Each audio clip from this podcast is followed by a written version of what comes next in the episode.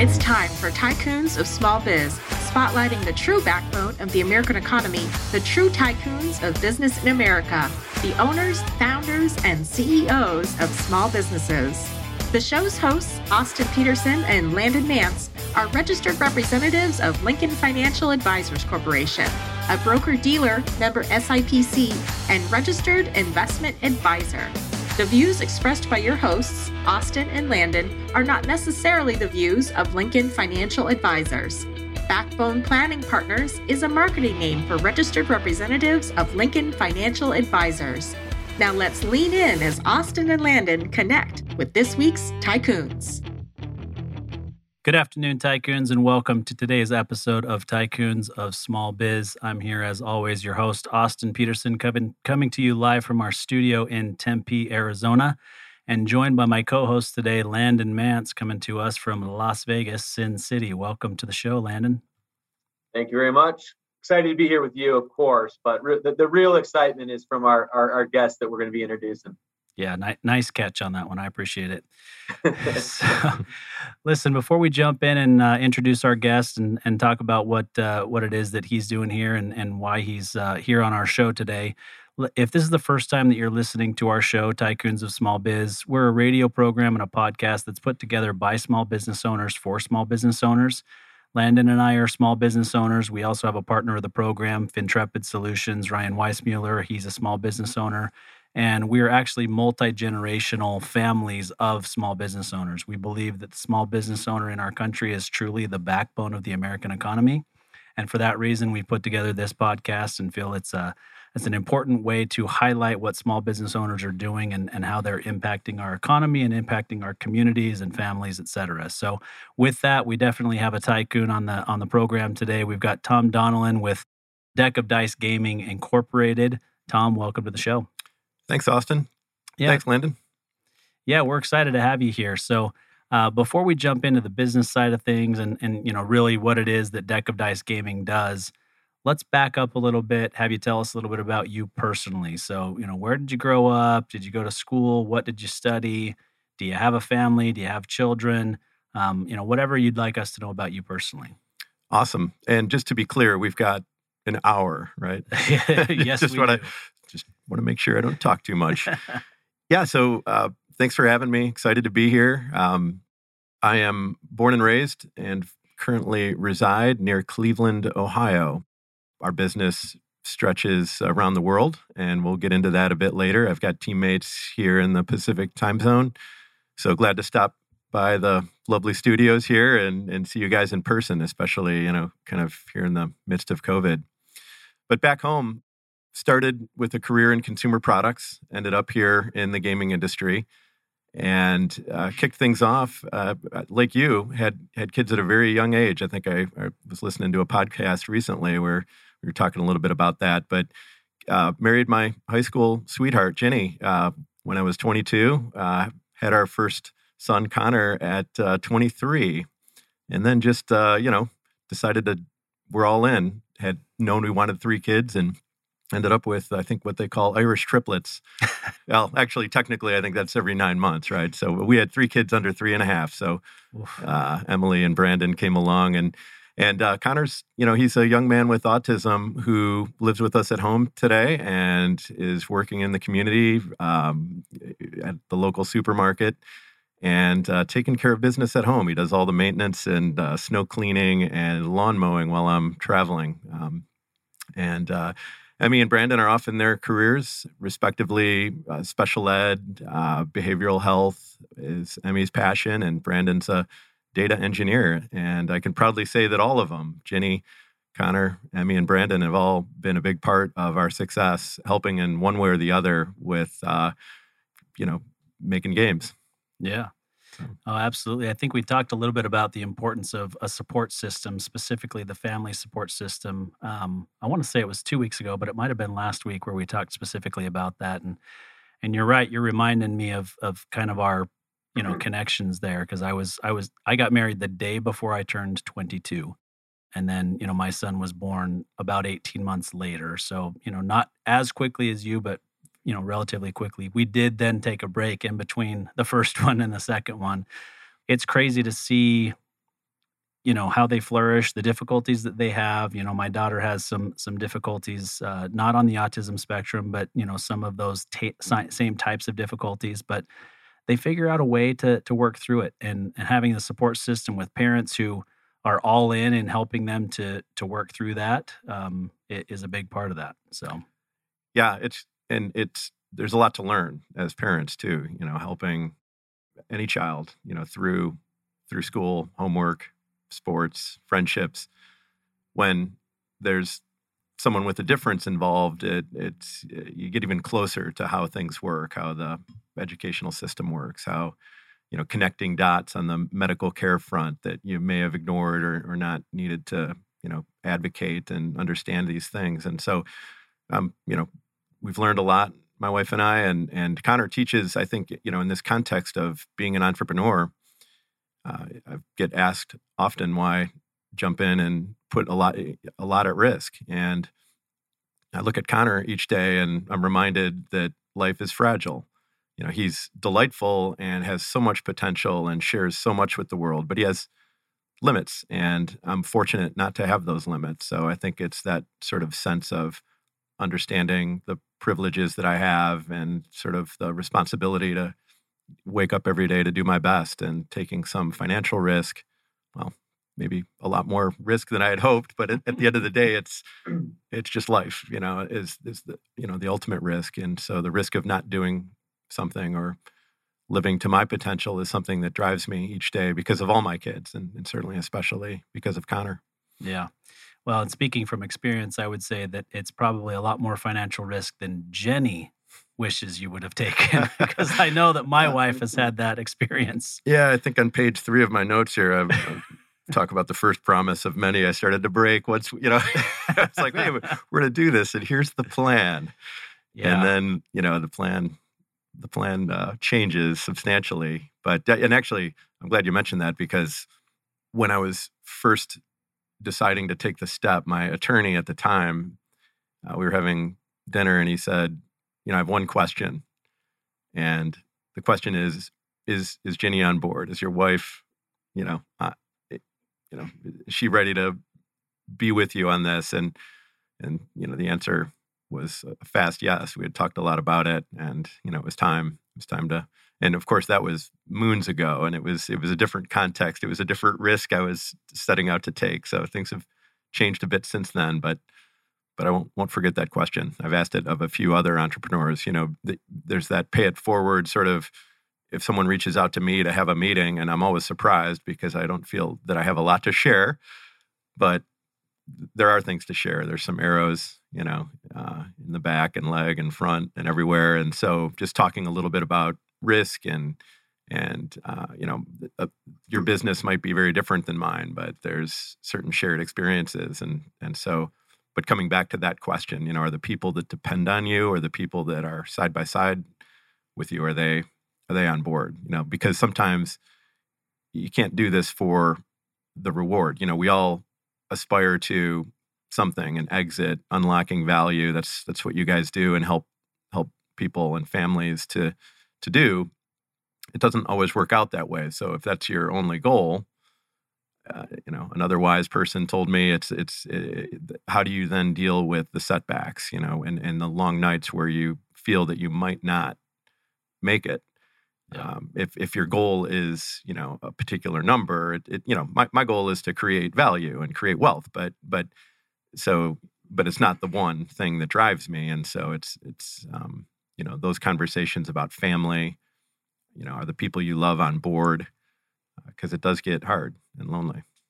No, no doubt about it. So, one last comment that uh, that I'll make about the personal side that's just kind of a tie-in that I didn't realize we had is, you know, you mentioned Emmy working with special needs children or adults. Um, my my daughter is studying to be an occupational therapist and and wants to and is currently working at a at a facility that works with special needs adults to, you know, tr- do job training and different things like that to to give them the ability to be as self-sufficient as possible as, as, whatever their disability allows so that's kind of a cool awesome. tie-in that we've got yeah as that's well. great yeah. dynamite yeah so landon in, introduce tom and how you know tom you guys have known each other for a while before the show as well yeah absolutely well i'll, I'll just make a a, a quick comment. Um, Tom, you you made a comment uh, a minute or two ago about people uh, that approach you and ask for a conversation, and you you you humbly follow that up with, you know, I don't necessarily feel like I have a lot to offer. And aside from your uh, really cool professional background and in the story that we're going to have you unpack when it came to starting your business, you know, Tom, you you've got a really special kind of presence to you that's uh, really kind and, and welcoming, and you know, you've got great great spirits and a great you know uh, outlook and, and personality. So, uh, just want to make sure that we we highlight that real quick before we move on because uh, I don't know Tom super duper well, but but I know him well enough to know that uh, he's a great guy and he's got a great story and uh, somebody that really, you know, that, that really has a, a, deep passion for what he's doing. So we're we're really excited to have you and thanks again for joining, Tom. Well, thank you, Landon. I appreciate that. Yeah, you're welcome. Yeah, so Tom and I go back maybe uh, maybe 18 or 24 months, and we actually were introduced. Uh, we went through a a program together, but on uh, uh, on different different aisles. So it was a a program that's put on by a guy named uh, Jeff out in Las Vegas, and the program's called Angel NV. And there's two aspects to the program. There is the the founder side of the program, and then there is the investor side of the program. That world, the, the world of angel investing was you know was was new to me but my experience going through that program was really really positive i really enjoyed it a lot i was a little bit uh, more limited as to my participation just due to the the industry that i'm that i'm in but i was able to get you know educated around kind of the angel investing approach and how to look at companies and what questions to ask and what things to consider and and then you know learning how to package that all together to make an informed you know investment decision into startups or or relatively new companies and then tom was on the other side of that fence participating as a um, you know as a as a founder so that's how we kind of came uh, in in connection with one another but uh, yeah i mean tom if you want to comment on on the program real quick i know that i've been getting a lot of emails from jeff and just kind of more uh, specific to our, our Nevada listeners. But I think they're about to roll out that program once again. But uh, you know, obviously with with new investors and new founders. Yeah, Landon. A little bit of story, backstory there is that our, our company. I'm, I'm still we're based in Cleveland, Ohio. That's that's where uh, one you know foot of our our structure resides, and then we have teammates in the Bay Area the Tahoe area now, thanks to COVID. A few folks fled up the hill and and uh, actually had a, a, an office president presence in Las Vegas. So, so I had been co-located pre-COVID.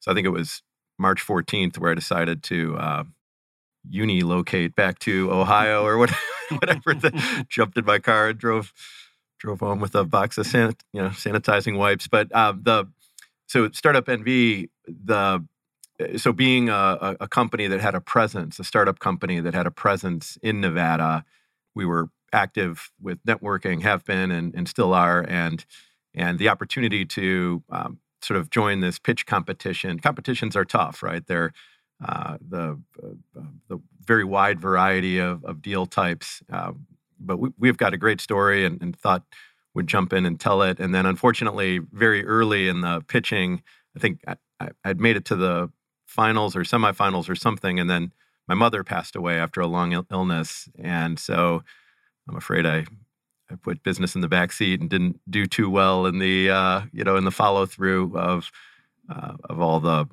you know due diligence and uh, follow up pitching to the to the group. But I believe they selected a Las Vegas company that I would have selected if I hadn't selected my own company. So I, th- I think the process worked out fairly well, and the Angels went through a nice nice diligence process, and it and and it's um, it was interesting as a founder um, to to see the commitment to training. Really, uh, training may be the wrong word, but uh, developing and and sort of bringing ex, uh, investing experience to a, a, very wide range of angel investors who had never invested before, and and so it was, you know, I enjoyed participating and had to sort of back out toward the end, but that's a little bit of my perspective on that one. Yeah, yeah, yeah. It was it was great. I, I really enjoyed it. You know, I'll tell you something that one of my big takeaways from that was the ongoing and newly found at the time respect that I have for founders as they go through the due diligence process with with investors.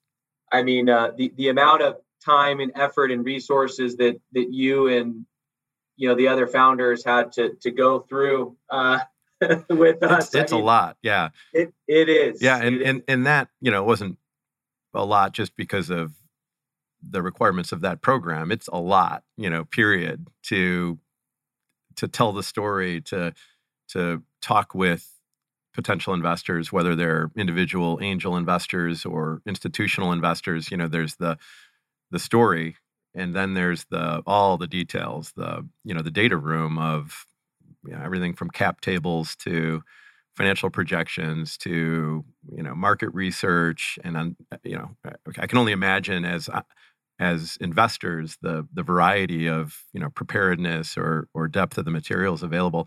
I will say this: I uh, while I, I missed the opportunity to really put wood on the ball with that pitch, the a lot of the work that I had put together as a runway towards those finals really paid off because I ended up closing my bridge round within uh, three or four weeks with a lot of the material that we had thrown together with with uh, some you know into, some angel investors that uh, I think there was no there was not one that I had met through the process, but but it was just all tangential because we're you know I'm always out there pitching so.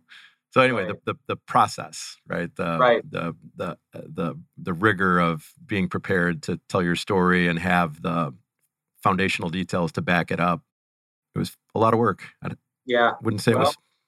Yeah, like you mentioned, you know, you, you ran into some challenges, but uh, but you, you found the silver lining, so that's that's great. So, yeah, so Tom, talk talk to us about your professional background, and then uh, you know lead lead into the the conversation, you know, with with your wife, which was around, hey, you know, I'm gonna I'm gonna do this new thing, and this is what it looks and feels like, and then uh, yeah, tell us about how you how you started your company.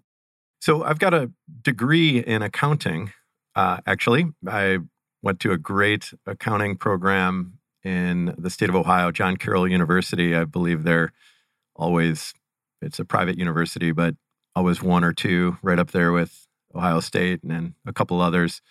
And proud to graduate near the top of my class. In fact, I had a job offer from Ernst and Young.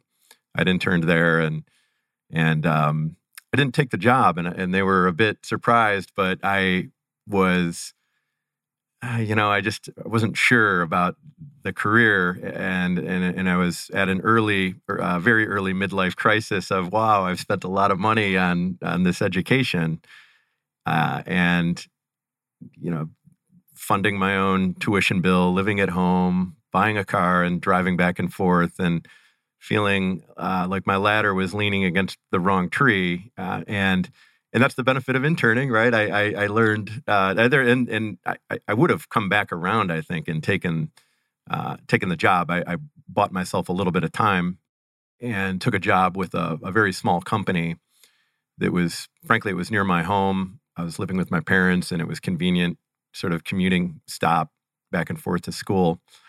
And ten years later, uh, you know, I, start, I started at that company as a as a co-op intern student they offered me a full time job while I was still in college. And 10 years later, I left the company as executive VP of global supply chain at the grand old age of 28 or 29 or something. And, and I'd love to say I was really great at my job, but I was, and I, you know, I worked hard and I, I, I think I was, you know, I was, I was good at what I did, but it, it also right place, right time. You know, the company when I started was 40, 45 million in annual sales. And when I left, it was 225 million or so. And it had been sold. The entrepreneur exited uh, to a global conglomerate. And so I was front row seat to what it takes to build value and deliver an exit in the middle market. So nine figure sale of a company and frankly, it paid off a lot of those uh, credit cards where the diapers and the formula were being charged. so I think that was something you talked about, Austin. Yeah. You know, so just a great ride, and I learned learned a lot. Actually, uh, the owner of the company and and and his family are uh, became great friends. Uh, the owner passed away a few years ago, but together we wrote a book, a, a summary, just a, a, digest of leadership and and what it took to to build that company and had a lot of fun, but I also had a lot of doubts. Um, so here I was pushing, you know, 30 and not sure if I succeeded, you know, because of my own talent or if it was entirely right place, right time. And so struck out to uh, to find new opportunities and found my way into a food manufacturing business that at the time was about 60 million in sales and here I took the role of had responsibility for supply chain, but also sales and marketing, uh, which was new for me. And then that company went from 60 to 200 million in five years. so, uh, and you know, again, just hung on. And in both companies, you know, both entrepreneurs, very different styles, um, very uh, single-minded and committed to creating value. Um, both very product and industry faced. Learned a lot about what it takes to to stay focused and succeed and, and create value. But and and proud to be not just a front row seat, but a sort of inner circle executive in, in both experiences and, and really learn how hard it is to make decisions, you know, how how painful it can be when the budget doesn't add up. Um, I mean, these are stories of growth and success and, and two middle market exits that are greater than nine figures each, but also there were, you know, reductions in force and there were budget misses and there were, you know, there was some shouting and wailing and gnashing of teeth now and then. I mean, it's it's it's hard work. And so, you know, I rolled out of that one and then and and had, you know, as an executive that, that that company was sold. And so i had sort of a you know an incentive basis of you know i wasn't a founder didn't contribute cash but you know was able to take a breath and think hard about what i wanted to do next and decided to put a small pledge fund together where i lined up some friends in industry relationships to who pledged to support uh, me if I was able to source uh, uh, an acquisition, a, a, small company to buy. And we found one very quickly. I had a pretty short leash. I wasn't going to sit on the sidelines too long and was actually job hunting or beginning to job hunt at the same time. And and so we bought me and I, I think six or probably about six other folks. We we threw some money into a hat and bought a small company. It was bankrupt. Uh, we we bought the note away from its bank and you know had all the math all the you know the working capital is worth this and that and projections and whatnot. And then the one thing we did not uh, project was that three weeks later lehman brothers went bankrupt. And uh, the first lesson of uh, business ownership was you can't unbuy something. It was rough. Uh, the first of many promises i broke to my wife was to start spending our ira to make payroll I mean, this this was a consumer products wholesaler. We had our customers were Walmart, uh, Target, Walgreens, but they all turned off their purchase order systems. Um, not sure how many folks remember or want to remember that. You know, those months were were pretty pretty awful. So, uh, but you know, I think maybe a little bit of uh, yeah. There's probably an opportunity to tell my friends and investor investors no mas after six, nine, 12 months. But whether it was the the Irish Catholic guilt of uh, you know trudging through this and, and, getting to the other side. I mean, my dad is a cement mason, was a cement mason. My mother and RN. I mean, everybody worked hard in our family, and so giving up on something wasn't uh, wasn't top of mind. You know, getting to the other side and having belief in our team and in our products that that's that was what was front of mind. And we made it through that period.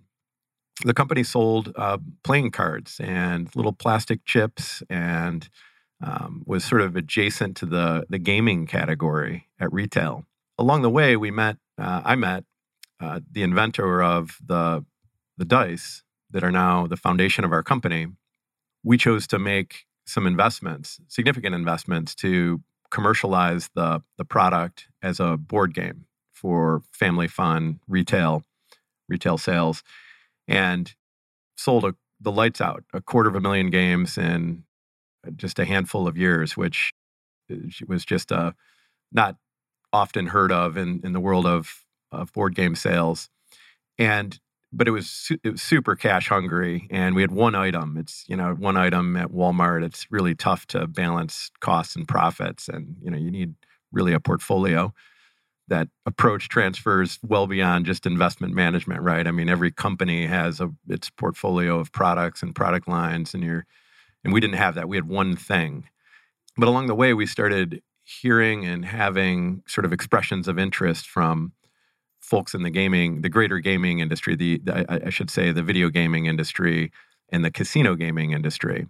If our company was a different size and scale, or we had more access to cash at the time, maybe we would have tried to do two things at once. But there is a saying that you know a man with one ass can only ride one horse, and so we we decided slowly pivot away from board gaming and into video gaming and more specifically, the idea was to pivot into uh, prototyping and licensing and developing um, uh, content ideas, uh, you know, games, discrete games featuring our our IP. Uh, that's evolved a lot since that pivot. It's uh, now we're a full fledged developer and about to become a publisher, which is very different than making prototypes and licensing those to other people you know, if, if if the challenge at Walmart is selling one item in the in the game aisle, cash flow is tough when everybody only buys that item between Thanksgiving and, and Christmas. Then the challenge in the casino industry is there's a lot of patents and IP, and so folks aren't so ready to just license what you're doing and commercialize you. You know, so so we've had to sort of find ways to double back and continue to invest in ourselves and, and bring us to the point where we are today. Yeah. So, excuse me. Let's let's take an opportunity to just kind of describe quickly, you know, high level what it is that you guys do. I mean, deck of dice. I mean, there's different games and so forth. So, give us an idea of you know where we would find the games, what what the game is, and and what you guys are doing day to day now, and what you'll be doing day to day going forward. Today on the market in the app stores, so Apple, Google, uh, you can search on a on a game called Shake It Up, Shake It Up Dice. It's uh, it's it's a mobile game. It's a video game that brings to life our the patent and the intellectual property that's at the root of our company and our opportunity. And this is one game, one game of many different games that we can create. Um, listeners can also find it on at shakeitupdice.com.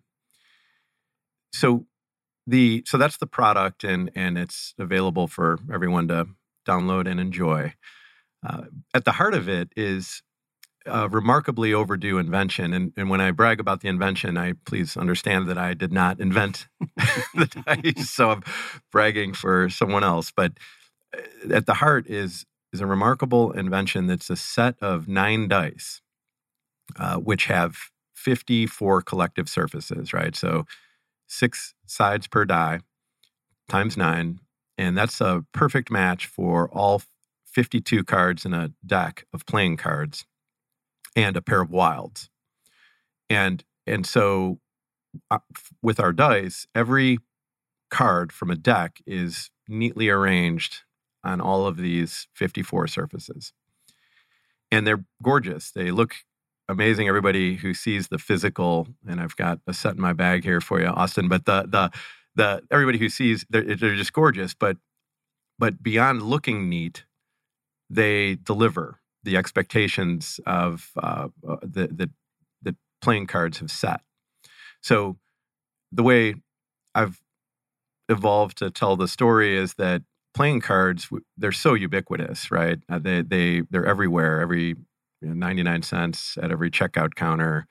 and costing people a lot more than that at blackjack tables for a long time. And and and it's these things these things are a thousand years old. I think the earliest evidence of uh, playing cards being in existence is like 900 AD. It was really the advent of the printing press where uh, the you know the mass accessibility took root. And for a thousand years, the point of playing card games, whether you're gambling in a game like poker or playing uh, a more casual game like rummy, having fun with friends over a trick taking game like euchre or bridge.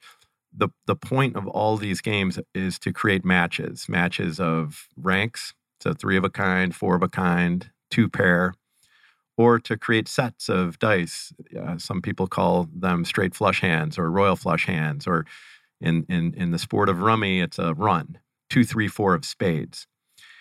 And so the inventor of our dice knew that if if you have a deck of dice and you throw them and you can't do these things that have been done for a thousand years, you know, what's the point? It, it, it, if you can't achieve the goals of of the popular card games, then you only have a, a novelty. And and so in a fit of inspiration in one night, uh, the inventor actually chopped up a piece of wood and carved them out in a way that uh, that arranges the card faces so that if you throw them, it's possible to achieve every possible four of a kind, every possible straight flush, every royal flush, every rank. It's possible to achieve a full house hand. You really delivered a, an opportunity to deliver the most familiar game outcomes in the history of gaming with a new user experience, a new sort of action and drama of throwing dice instead of being dealt uh, from a deck of cards.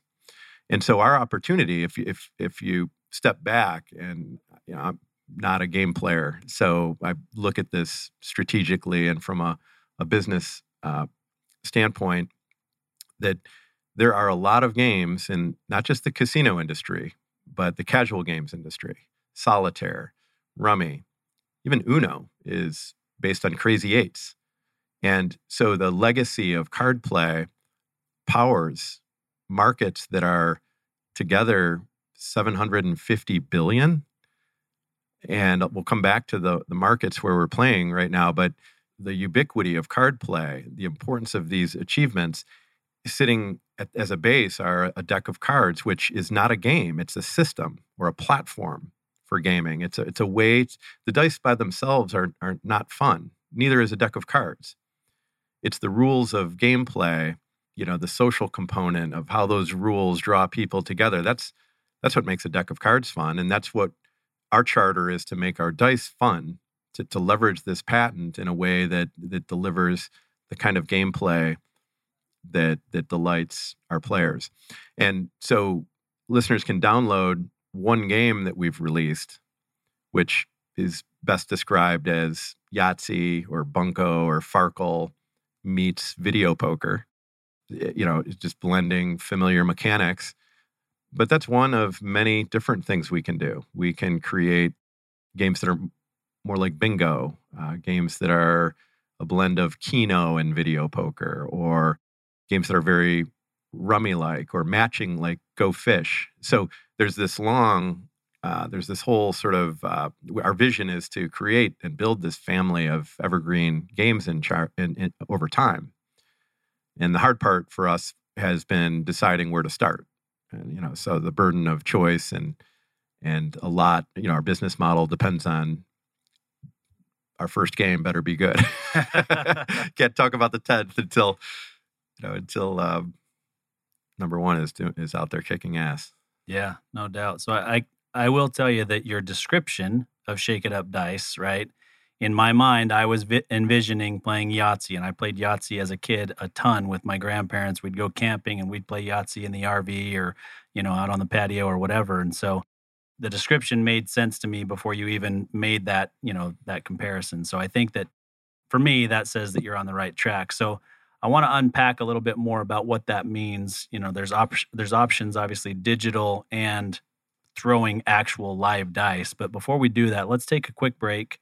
We'll share a quick call to action, and then Landon will bring us back from break, and we'll we'll jump into kind of what the future holds and and where it goes, digital or or physical. Awesome.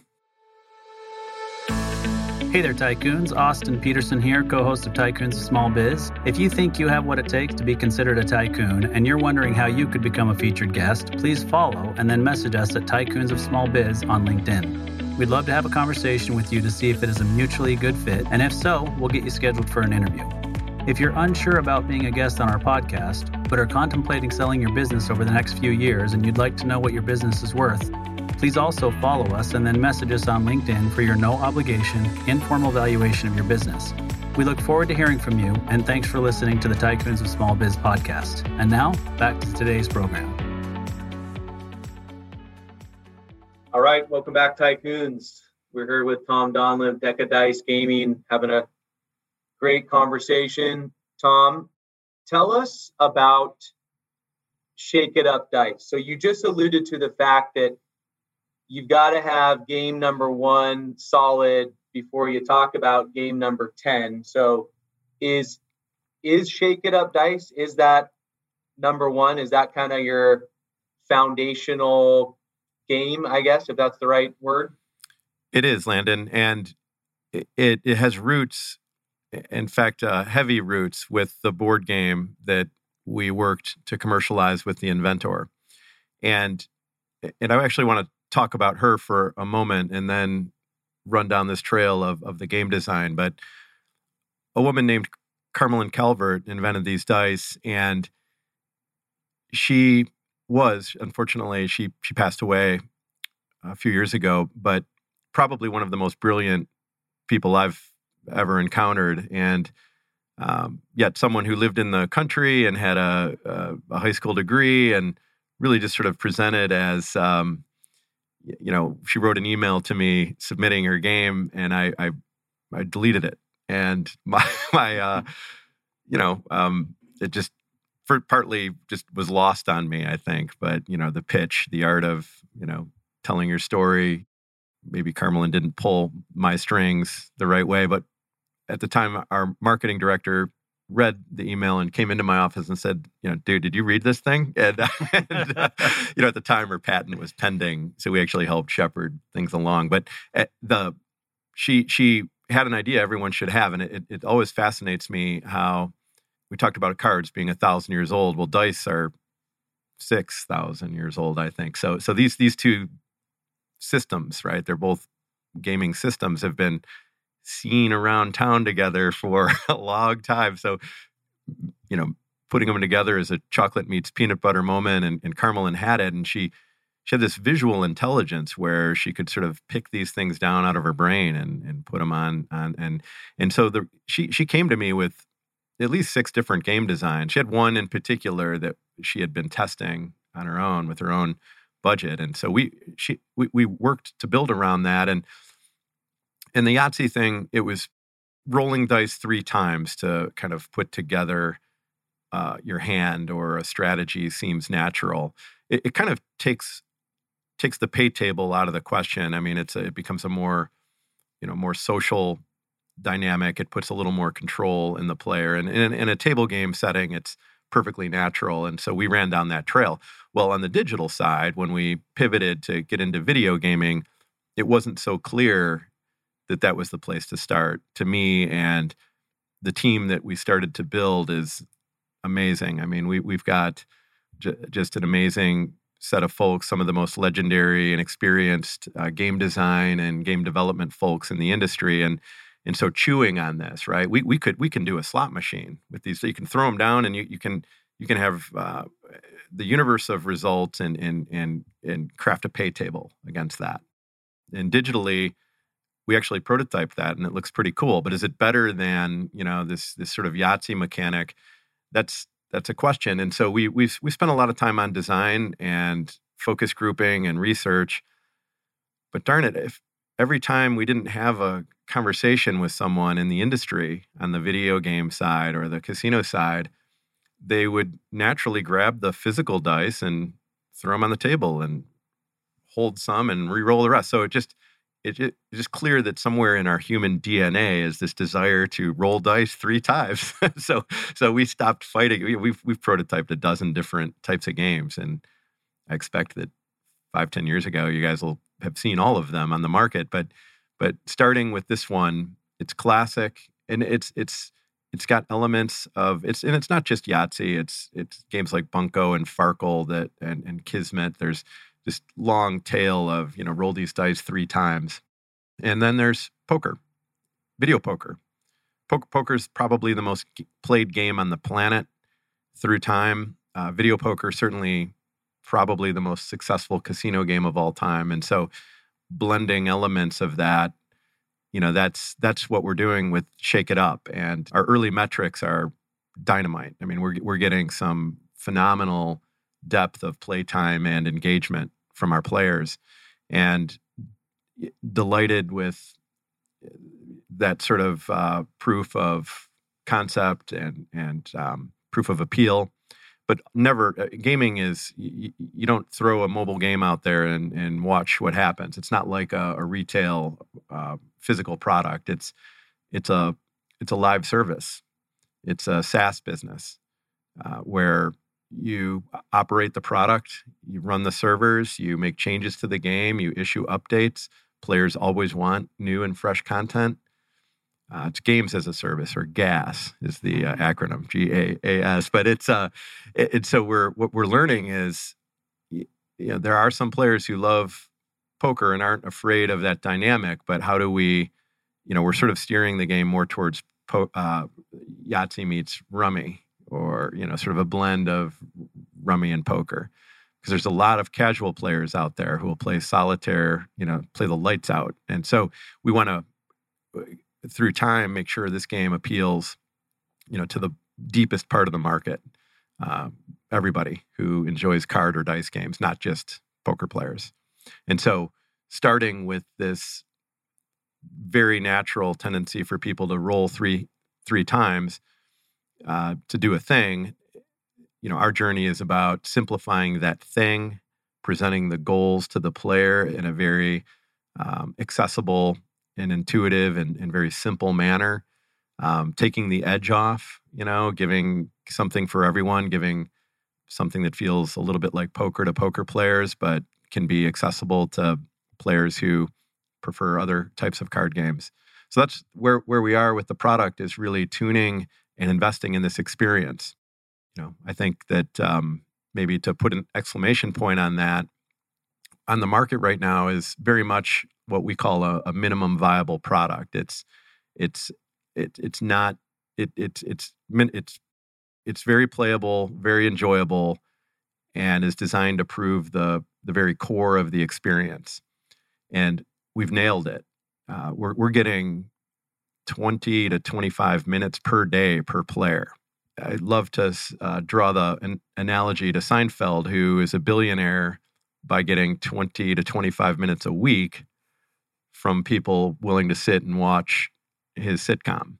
So our business is entertainment, you know, so gluing your eyes and your attention to uh, to a small screen, to our form of entertainment. That's the trick. And so, how do we create that near miss? How do we give you the user experience of throwing dice digitally? How do we, uh, w- you know, how do we blend this poker versus rummy? You know, making the game accessible to people. It's that's that's what we're doing now is is is building around this incredible amount of time that we're seeing from players to make sure we build and widen the net of our audience and build the types of systems that games like this depend upon to keep people for 30, 60, 90, 120 days. You know, there's a long tail here. And so it's building all of those features to keep people engaged. A lot of them have nothing to do with Yahtzee or poker or rummy. They have to do with collecting things, building metagame journeys inside the game. But I'm getting a little technical here, so I'll, I'll kind of back up. And so, Landon, that was a long answer to your question about, uh, you know, starting with Yahtzee.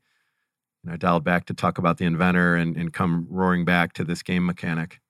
Yeah, no, appreciate it. It it helps to paint the paint the picture, which is uh, which is always helpful. So appreciate that. All right, so talk to us about kind of what what's going on today. I think you've got a, a licensing deal with a casino operator. I know you've got some some uh, some great, you know, really exciting plans for growth. So, kind of talk to us about you know what what's going on with the company today and what is the what's the pathway look like you know going into the future we released shake it up just about a year ago and we came to market we're, we're a, i think i touched earlier on the fact that we we stepped out on this journey believing we would be more of a licensor you know a, a creator uh, making concepts and prototypes and, and licensing those and then we realized that we needed to be a full fledged developer. And we expanded our team to put together, you know, the full complement of design, production, and engineering resources. And and we built Shake It Up and got it to the market. And and actually the stepping stones to get to market, we had released a, a, a prototype via Facebook in 2018-19 that grabbed half a million players quickly and and proved it was super bare bones though. We, we it was like wow okay well we've got something here and, but we've got to keep building around this and then and then we turned around and we licensed we call it a mini game but it's uh it's it's a game it's the same game mechanic the same three rolls to do a thing it's just a quick play version and and uh, folks can you can find the game inside other mobile games. I won't name too many names right now to confuse the issue, but if you download a, a social casino game, there's there's games in the market that are virtual gambling. They're, it's not real money. It's fictitious coins. You can go into these games and and play slot machines, uh, video poker, blackjack, and in a few of them you can find Shake It Up. You know, sitting there, and again, it just popped, and uh, just consistent user uh, time and engagement. And so these were stepping stones that helped us uh, really round out the design for our own product that we got to market. And, you know, COVID came along, and, and in the gaming industry, if you were on the market, had eyeballs and an audience, that just the, the, uh, you know, the stay-at-home orders really drove a lot, a lot of growth in interactive entertainment. And for us, it was a little bit of a headwind because getting the team together, you know, executing, building, uh, raising capital, you know, lots of things that are just better done in person and with travel were just more difficult for us. But it did put a little wind in our sail in terms of testing and um, you know getting in front of users and and having less expensive uh, market tests. So you know, 2021 was all about getting the product out there finding what it did well and and and what could be improved.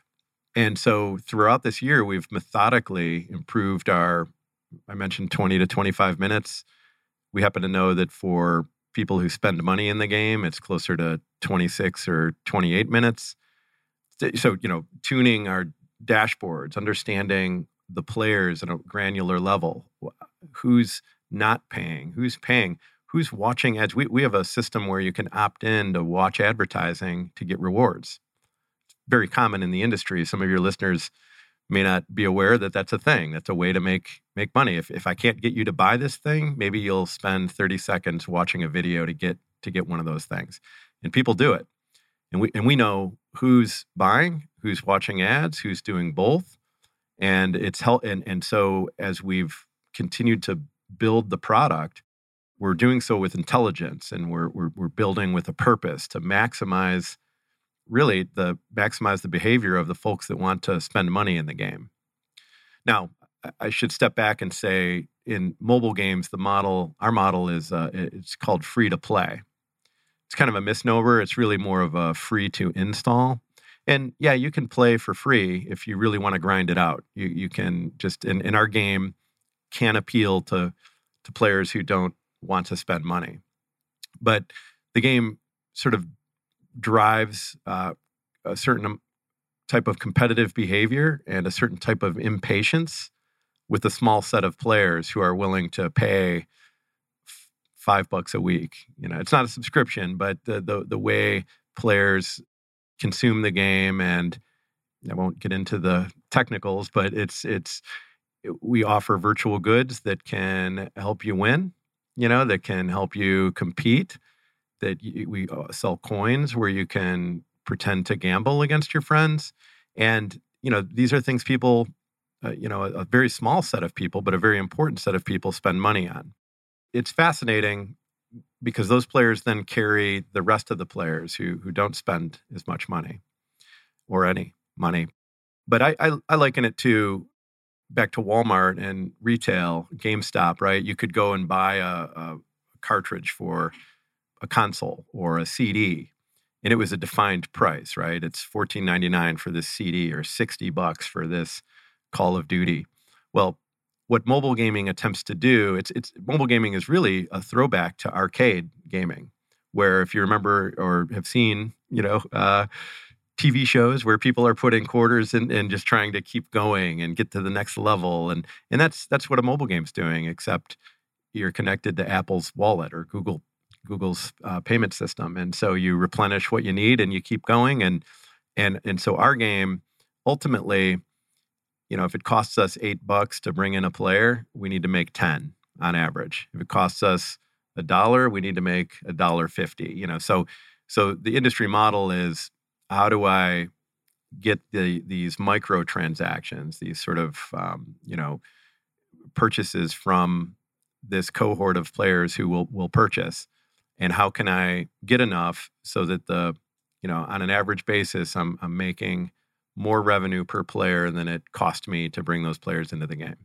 So very ultimately very similar to selling a CD, except that the live ops part, you know, the constantly tuning the game. Uh, so again, Landon, long answer, and maybe I didn't even answer your question, but the the idea here is that we have spent the year perfecting would be the wrong term, but building and optimizing and learning and and doing it again you know understanding our user behavior and creating a game that can be profitable at scale. And we're we're at a point where we believe we've done that where our game is ready for scale. So now what? We are considering going out and raising a marketing fund where we dump gas on the sparks right? If we're if we're showing that yeah we can bring in a player for a buck 50 and or a buck and make a buck 50 or whatever the numbers are right? There's a, a profit spread. Let's bring in the bucket of gas. Well, again, we're we made the transition from licensing and prototyping to development.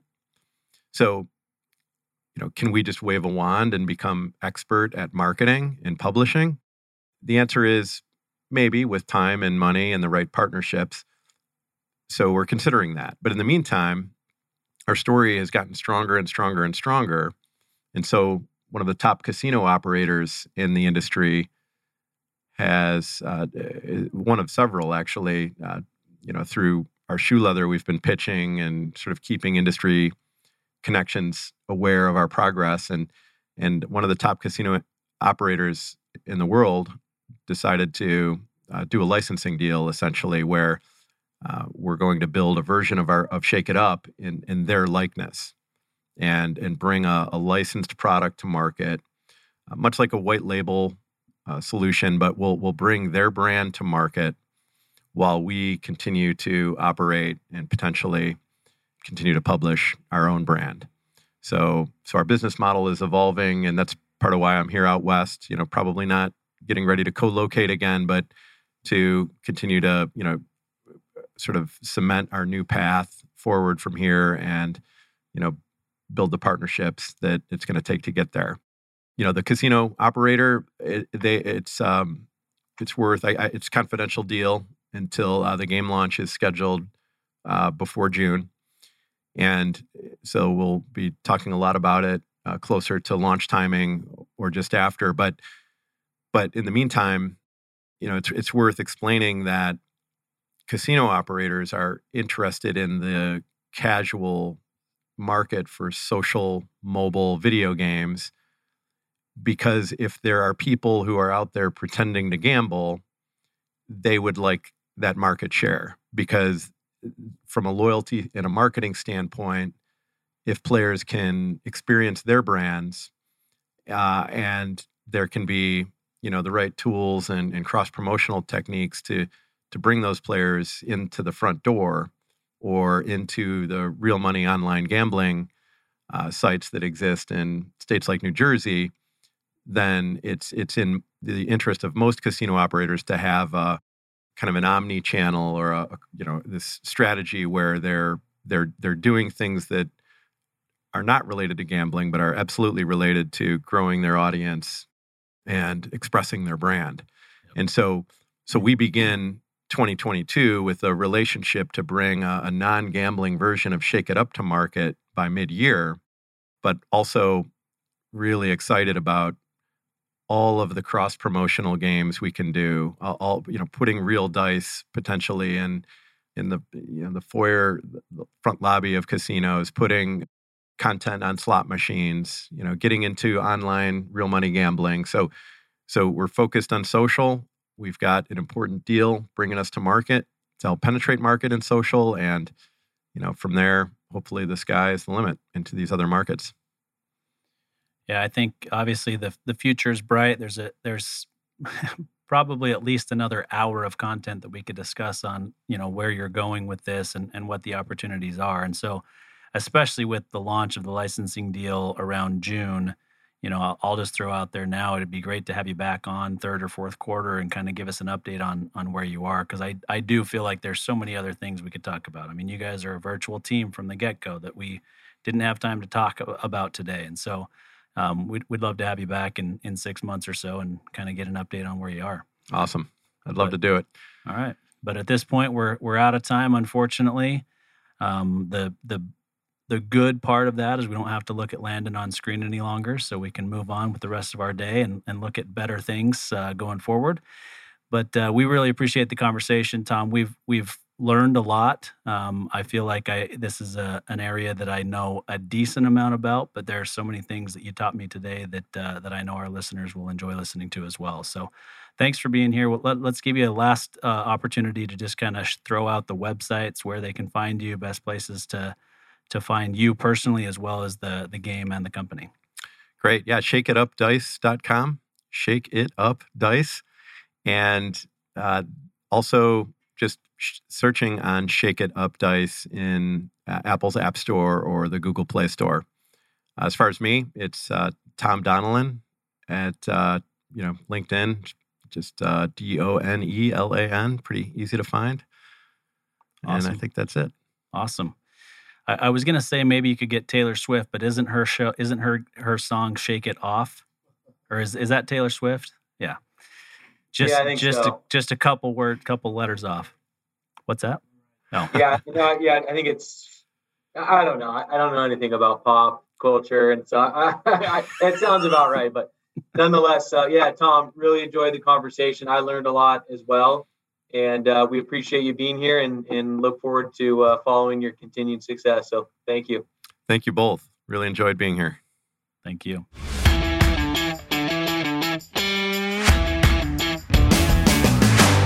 You've been listening to Tycoons of Small Biz, proudly hosted by Austin Peterson and Landon Mance.